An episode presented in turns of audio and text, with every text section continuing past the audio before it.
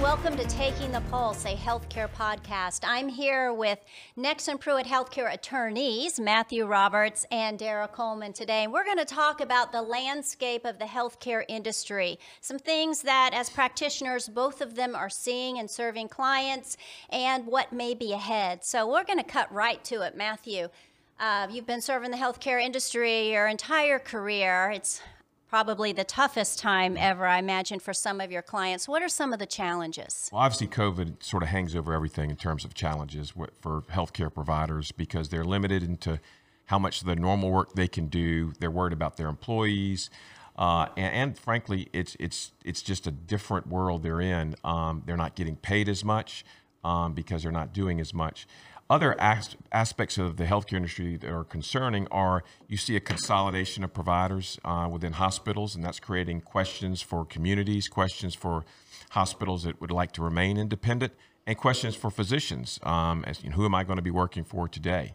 Uh, and I also think that it, that some of the consumers, you know, question is that good for me? Is that if we have you know just one hospital system in the community? So those are some of the dynamics that we're they're facing now, but the one thing about healthcare, there's always change, and there's always something new on the horizon, both good and bad. Do you think we'll ever go back to the old way before the pandemic? Uh, well, the old way was changing bit okay. by bit, so I think that change will continue. But I think we will have learned a lot of things from uh, this pandemic. Telehealth is here to stay. I think that will be a major change, and I think a welcome one.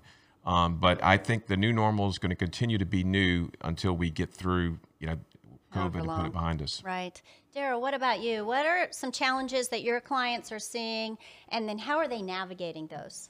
Well, one of the interesting things is that people outside of the healthcare system are now participating in healthcare decisions on a daily basis. And one of the challenges that employers outside of the healthcare sector are facing is trying to apply guidelines from the CDC and DHEC to their industry. And sometimes those guidelines are not so clear, and sometimes the language may appear contradictory. So, for example, we recently had a new guideline that extended the quarantine period for the um, household member of someone who had been a close contact or come into close contact with a positive case to 24 days. 24. And when that new guideline came out, there was a ripple effect for employers because you're like, all of a sudden, this is a really um, expensive and potentially catastrophic quarantine guideline. And what does that mean? Well, then you have this group of employers that are within a different category, and those are your critical infrastructure employers. And there's a different set of rules for them. So we really had to parse through what does that mean when you look at the CDC guidelines and the DHEC guidelines side by side. The CDC had developed a very detailed analysis, which we then were able to apply and walk through with folks, which DHEC didn't have yet. So that navigation um, has been quite challenging. But the beauty of it is that as we're walking our clients through this, we're getting to know our clients' businesses much better. And so it's enabling us to develop a much more intimate relationship and a much better understanding of how our clients are doing business, whether they're in the healthcare sector 100% of the time or whether their business is outside of the healthcare sector for the majority of the time. It seemed like um, companies that really didn't have a lot to do with healthcare. Like now, everybody has to be thinking about healthcare all the time because I've noticed that you've been working with a lot of clients that have nothing to do with healthcare, but yes. they're trying to juggle the CDC guidelines, not get sued because of this mm-hmm. PPE or failure to do that. Right. And, um, it's almost like having a second job keeping up with all of this, I think, for companies at this time. It is, and it's very taxing because the guidelines can change overnight without a warning to the employers that something has shifted. And so you really have to have someone who is monitoring the changing guidelines to help you stay abreast of it because there is potential liability if you're not paying attention to it. But one of the great things is that if you do pay attention and you're trying your very best to comply with the guidelines, that effort can be utilized as a defense in the event of an OSHA complaint. Um, if you can demonstrate that you have tried to protect your employees, um, that is really very useful. And we've been quite successful in assisting some of our um, employers who are outside of the healthcare environment when um, they've been on the receiving end of one of those uncomfortable OSHA complaints to have them resolved very timely by putting forth um, in a very nice, tidy package all of the evidence demonstrating exactly what they've done.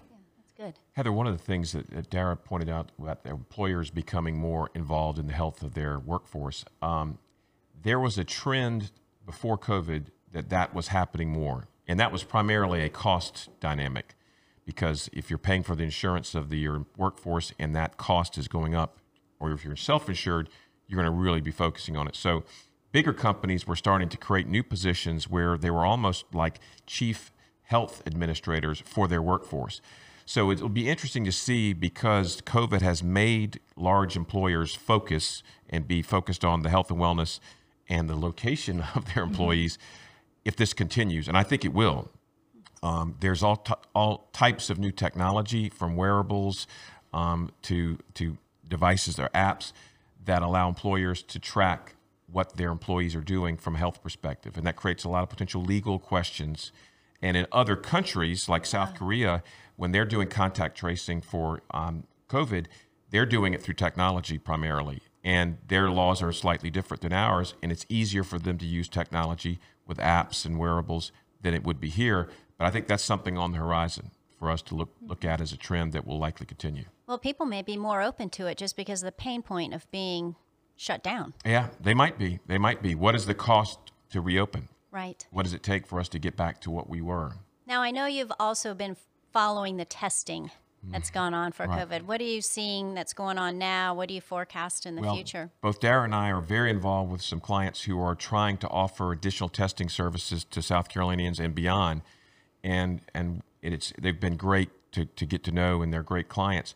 Their frustration is going through the governmental process to be able to do testing in a way that is convenient and efficient and timely, meaning get result get people tested, get their results back not in a week, but in a matter of you know 24, 48 hours. Right. And I think we're going to see some uh, free market dynamics, which you don't often see in healthcare, come to play as the labs who can do this most efficiently and effectively are going to rise to the top.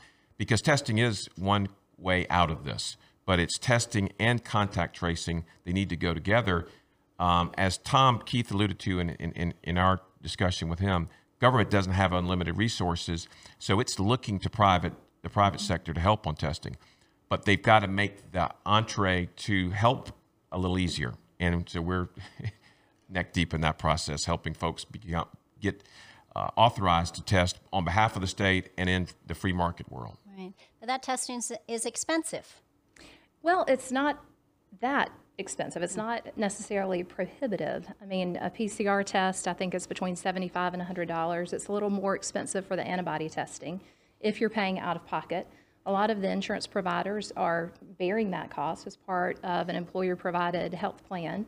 So there are a lot of ways that it, you can minimize the cost if you, as an individual, are seeking the testing um, outside of a DHEC um, public health provided program.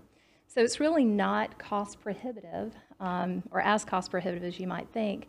But to go back to something that um, Matthew touched upon, this really has been a a season of unprecedented learning where the government has learned a lot from the private sector. And what I found interesting in working with our clients is some of our clients have been able to learn from some of our other clients, or at least I've been able to learn from some of our larger, more advanced clients and take some of that information back to some of our smaller um, clients and share ideas with them, and we can modify different plans and ideas um, that are fiscally responsible and available for them. And so this is a great idea exchange um, season. And it's really one of those times where the cream will rise to the top. And if you are innovative and savvy, this is a wonderful time to be in business. If you're cost heavy, this is a cumbersome time and a difficult time to be And in slow business. and, and not be able to react to the environment. Right, you have to be able agile. adapt quickly. Right. So Do you think some healthcare providers won't be able to make it? I do. I think that there will be some healthcare providers that are currently independent that will feel the need to affiliate in some way with a larger entity because the cost of going through COVID, where the revenue is down and their expenses are up, is, is it may be more than they can bear. Um, and so I think organizations like SC Bio and Sam Konduros we had on the podcast earlier in, in the year, they are doing a great job doing exactly what Dara talked about, where they're trying to create some group learning through their members. So as ideas come up, as opportunities come up, they're talking to one another, and and you see exciting industry opportunities in the state of South Carolina, where we talked about. Now this has some federal um, congressional support on doing PPE in South Carolina. So South Carolina providers can build their own PPE market, so we're not having to go to China or wherever to buy masks, gloves, what have you. Uh, and that's gotten a lot of people that would like to have never been in the healthcare industry would are going to get into the healthcare industry. So it's good for the state. It's good for the healthcare industry. But so there are going to be some winners and losers as a result of this. But there are going to be some providers who are significantly affected. But somebody else is going to see this as this groundbreaking opportunity for them to do well. When do you think you could we could start to see some consolidation? Or is it going to be oh, ongoing. until we get oh, oh It's ongoing. See, the Yeah, consolidation trend on the provider side has never stopped. This will likely enhance it. I see. Um, and there will be antitrust concerns as, as some hospitals who are competitors get together and, and that gets looked at more closely. But I do th- see that as being an opportunity for that to continue at a higher rate. Plus, I think you'll see venture capital funded groups coming in to buy providers, so they are a little bit more, uh, you know, in terms of hi- hi- more resources. They can afford to deal with this sort of dead period in terms of revenue, and so I think you'll see some change of ownership as a result of that as well. Dara, one last question for you. Um, mental health, substance abuse issues because of the pandemic. Are, are companies going to have to start worrying, Absolutely. continue or increase worrying about those sorts of things? Absolutely. And so a lot of the benefits that are provided, excuse me, by employers, I think are going to be utilized and perhaps need to be enhanced because people are suffering. Um, as we heard from Sara Goldsby's interview, we know that nationally and also here in South Carolina, the incidence of overdose, um, particularly in the month of May alone, almost doubled. I think it was 920 overdose incidences in May alone versus I think roughly 514 in 2019. We are also seeing a similar trend with young adults. We're seeing a trend of depression amongst children, um, and we know that part of that is due to the absence from school and the isolation from their peer group.